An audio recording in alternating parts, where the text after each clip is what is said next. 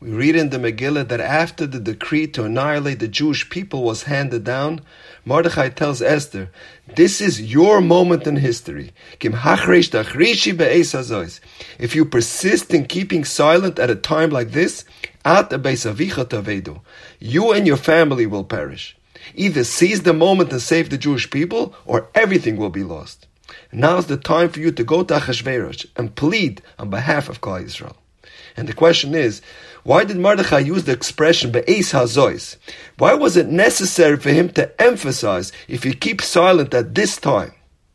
So I saw a beautiful idea from Rabbi Elisha Horowitz. He says, Esther emanated from a long lineage of people who kept silent. She descended from Rachel Emenu and Benjamin. Both of them embodied the midah of shtika during crucial moments of their lives. Rachel Amenu did not reveal to Yaakov the secret that it was actually going to be Leah waiting for him under the chuppah. Benjamin, the son of Rachel, possessed this family trait as well. He was well aware that his brothers sold Yosef into slavery, and he refused to share it with Yaakov Avinu because of the cherem that the brothers imposed on anyone who revealed it.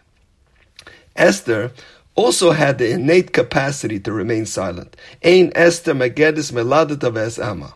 Esther did not reveal her national origin.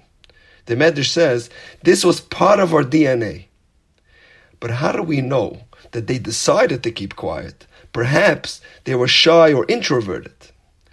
So Chazal say that on the Choshen that the Kohen Gadol wore, there was a stone for each of the Shvatim. The stone for Sheva Binyamin was called Yoshveh. Chazal say this is an allusion to the words yesh peh, there is a mouth. This means that Binyamin had a mouth, but he kept quiet. He did not tell his father that Yosef might still be alive.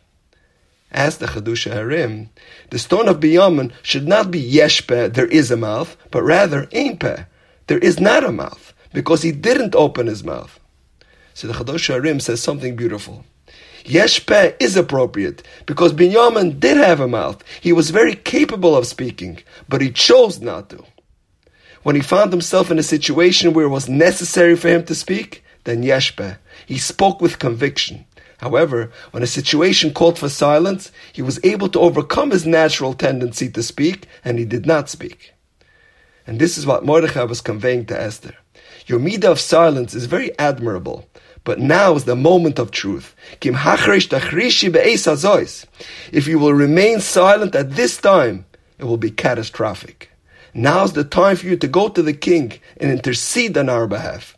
Now's not the time to keep quiet. Go to Achashverosh and rescue the Jewish people. There's no doubt that humility is an essential and even praiseworthy trait. But there are times in life when a person needs to put their anivas aside and step up and take responsibility. In Mitzrayim, when Moshe Rabbeinu saw a Mitzri hit a Yid, the pasuk said, "Vayifen koi v'koi v'yarki einish." He looked around and he didn't see any person. He went ahead and killed the Mitzri. Asked the Baal HaTanya, how could the Torah say he didn't see anyone? The next day they reported this incident, so obviously there were people there. Says the Lubavitcher Rebbe, "V'yarki ein ish." Moshe looked around and he didn't see a ish. He didn't see anyone that is willing to step up and be a ish. He didn't see anyone that is willing to step up and be a man and take responsibility. So Moshe decided he will be the ish and take matters into his own hands.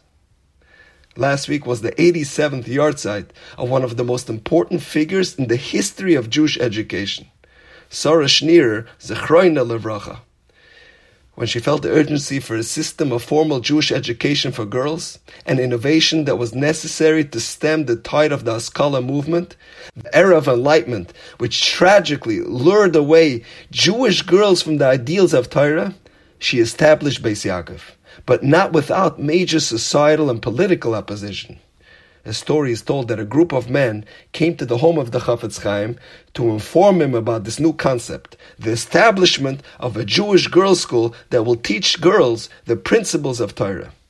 They argued that the Torah forbids all such innovations and cited proofs to their position, and they were trying to persuade the Chafetz Chaim to condemn the school.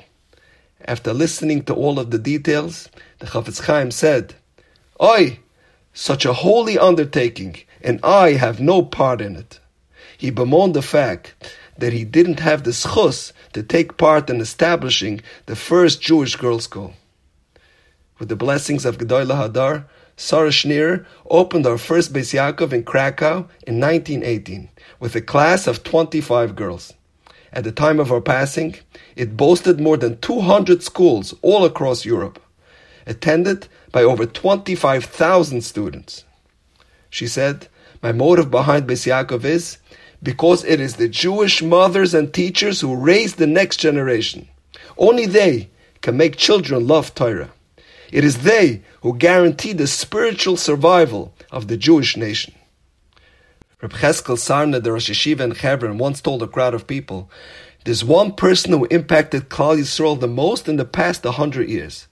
It was not a Rebbe and not a Rosh Yeshiva. It was Sarah Schneer, the founder of the Beis Yaakov movement. From Rachel Amenu and Binyamin to Esther Malka to Sarah Schneer, they all understood. Kim azois. There are times in life when it's best to remain silent. But sometimes, and perhaps even more importantly, there are times in history when a person needs to stand up, take a stance, and make some noise. There are times in every person's life when they are faced with their moment. And when that time presents itself, we can't play the humility card. We need to step up and seize the moment. And now, we know. Have a wonderful day.